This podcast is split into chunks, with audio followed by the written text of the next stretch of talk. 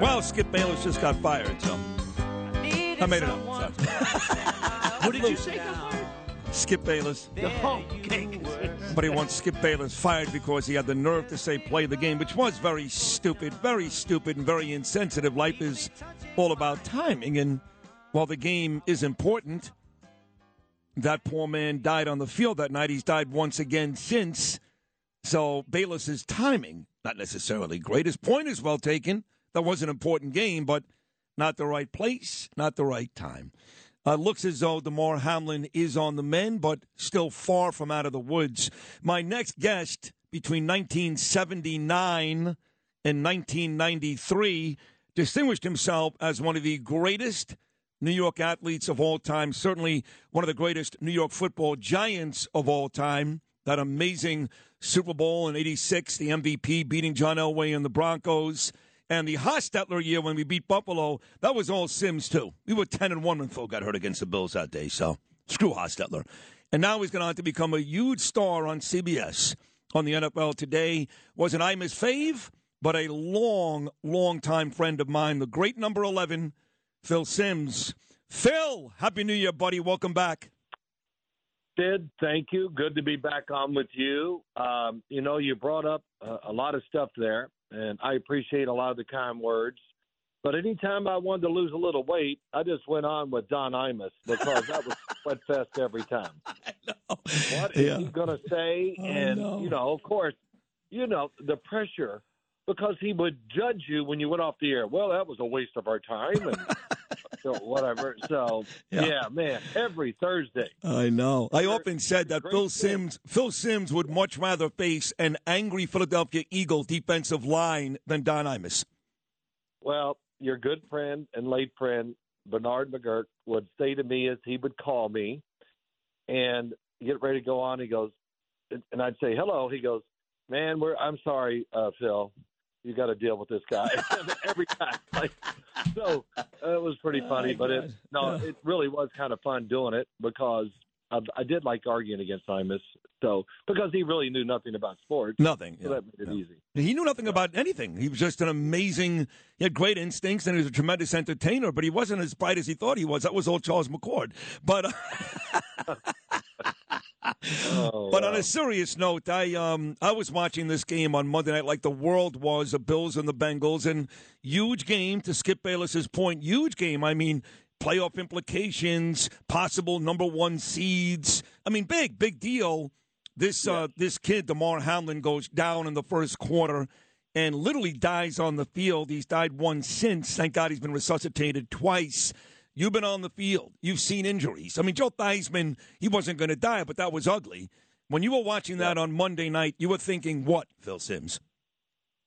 Oh, geez, what was I thinking? Uh, you know, uh, the same thing I always think when I see these scenarios where somebody's on the field. The first thought that comes to my mind, oh my gosh, is poor. Not only, you know, of course, I feel sorry for the player in the field, but my immediate thoughts go to the families, and because you're, you don't know much. You just see your son or well, whoever it is related to you laying there on the field, and um, I, I can't. You, you just can't imagine what goes through their mind. So, and and I did one of those games in 1997 with Greg Gumbel in Detroit. Reggie Brown was hurt, and for 17 minutes we were on the air, no commercials, and all I kept thinking about the whole time. I would love to say something, have some information to tell his parents, his friends, his family, whatever, and you really there's nothing to tell them, and you just gotta, you know, wait for the NFL, wait for a few things to find out what we know, and and just root for the person that's, um, of course, like Damar Hamlin, the person that's injured. Well said. But when these things happen, Phil, it's kind of like when somebody, when there's a school shooting, we go right to gun control. And when these things happen, we go right to, well, the NFL is too violent. I saw your former teammate, uh, Hall of Famer, the great Harry Carson, was on CNN this morning, believe it or not, talking to Don Lemon. And they were talking about the fate of football because, again, he's motionless on the turf. He went into cardiac arrest. And the folks that say this sport is just not safe enough. I don't think that's true. I mean, I think obviously it's a violent sport and guys will get hurt and sometimes very seriously hurt, but we always have that conversation. What are your thoughts on that? Well, you know that, that's a tough subject. Every every time I know it's that was one of the things too. After you settle down, you go, well, you know, there's going to be fallback or whatever you want to call it. That people say, well, we got to stop this, and um, you know, I think every sport has some downside to it, of course, um, if you want to look at it that way. But I don't think much is going to change in the NFL. Um, yes, it's a rough, tough sport played by a lot of tremendous athletes. It's very physical. All these things we're talking about is why everybody loves the game so much because we know every game counts. It has everything you want. It has beauty. It has it's physical. I mean, there's a lot of things. That's why the NFL is the most popular sport in the world, especially, of course, here in America. But I'm not going to give the knee jerk reaction. Oh my God, it's time to give up the sport. We got to stop because of an injury. So um, I, that's just that's the natural thing to do, Sid. Um, but I do not think the NFL football is going anywhere. It's nope. stronger now ever, yep. and it's going to keep going forward. I'm on the same page. Uh, but the Skip Bayless story, he's on Fox. He does that back and forth show with Shannon Sharpe. He's on on Twitter Monday night. The the kid is still on the turf. He's motionless on the turf, and he's going. We got to play this game. Now we do have to play this game. I want to ask you about the implications afterwards, but now people want Skip Bayless fired. I am tired of the cancel culture. I'm tired of firing everybody. What he said was insensitive, even stupid. But we have to fire everybody every time they say something we don't agree with. What are your thoughts on Skip Bayless? Well, you know, I don't know what to say about it. I quit watching a long time ago. I like to watch a little and see if there's any information coming out when I sit around during the days and I do my work. But so those are my thoughts on Skip Bayless. Um, I, I, don't know what else to say. It, it never. But but but but, but when he's but when he said you got to play the game, Phil, he's not necessarily wrong in terms of the implications. It was a yeah. big game, right? I mean that that is true. Uh, no, no, he was a thousand percent wrong. I mean, a thousand. Shut up. Somebody's laying on the field. Right, right, God. right, right. No, that, listen. That I, just tells you who he is. No, I, I, never liked him. In fact, I always, I never knew how he made millions and millions of dollars. I have no idea how he does that. Because he says a lot of stupid things. that's why. So, well, you know, that's the sad thing. You know, that's what. It, oh, let's let's say something that's against the grain and all right, that. Come on, right, right. So those people, when I hear that and see it, I know their agenda, and yeah. So that's that's the end of that. That's as much as I want to. Uh, you said it great. Trust me, that was perfect. This is the great Phil Simms, NFL Today Super Bowl MVP quarterback for the Giants. Now, in terms of the game, we all hope and pray Damar Hamlin gets better. That's the most important thing. We never want to cloud that subject. But in terms of the game, there are playoff implications, top seeds for both Buffalo and Cincinnati. Now, the NFL is saying today they're not going to play it this week, and there's a likelihood they're not going to play it at all. How does that happen with Buffalo, you know, up against Kansas City for the number one seed? Well, you know, first off, I, I want to go back just for a second. Not not for one second watching the game. Put me on a lie detector test, I'll prove it. Not for one second did I go, well, we got to get this straightened out so they can finish the game. I, I, never thought that for right. not even a second. Right, because you're human. Well, I don't know about, well. Yes. it just all I could think about, like I told you, and it was real. And look, I'm not a, I never get in this. I had a son in that situation, and yeah. almost identical to that. Yeah. And the the good thing for me, I was on a plane and didn't know anything, and I landed, and I got all these text messages. That's about when the phone, and I was like, "What is going on here?" And then I find out the news. Well, thank God, the critical part was at least I knew he was going to survive. But um, so I, I don't know. So I know, not that I've been there like Damar Hamlin's family or is or anything. It was close, but um, yeah, I never thought about. Oh, we got to get these, get this off the field, get the him off, and let's get this straight so we can play the game. And as far as that goes, the, yeah, the, the NFL's in a tough situation here. How are they going to handle this? Because this could be a real mess. Because everybody, let's say everybody wins. Who let's say Buffalo won and they're tied with Kansas City again. They go into the last game of the year. Buffalo has the edge because they beat Kansas City. Now Buffalo doesn't get to play, and the one with the best winning percentage gets to be the higher seed. Well, that most likely uh, would be the Kansas City Chiefs. So there's going to be I don't know what they're going to do about this situation, and said uh, they'll figure it out. The NFL is pretty good at at you know doing these kind of things on the fly and trying to be fair to everybody. It's going to be tough, but again, we're just going to go back to what? Hey, unusual circumstances. Let's all we got to deal with it. Yeah. We had a player lay on the field in a really critical situation, and I think we all have to be sensitive to that. Yeah. The NFL does too. I know they will, and um, I'm interested to see what they do to try to make this fair for all football teams but that might be really hard to get done. Not just laying on the field, he, he died. I mean, in, in medical terms, Damar Hamlin died that night. He's died once since. Thank God he's been resuscitated twice, so it doesn't get much more serious than that. And I remember when Chris, your son, you know I love, I love that kid. I remember when he got hurt uh, in that game, and I was worried about you. I was like, oh my God, Phil's going to see this, and I didn't know you were on a plane, but. Uh, so you do know what you're talking about this uh, because you did have a son who played in the National Football League, and he was seriously injured. Although thank God he's okay today. Now, years ago, you said on this show, Phil Simms, Daniel Jones, this guy's the right guy for the Giants. He's the right quarterback. He's got it. He's going to win. Daniel Jones has an unbelievable day against the Colts on Sunday. The Giants are back in the postseason for the first time in six years. And now all these local writers, all these geniuses, have finally come to the realization of something you said years ago. Congrats, Phil Simms.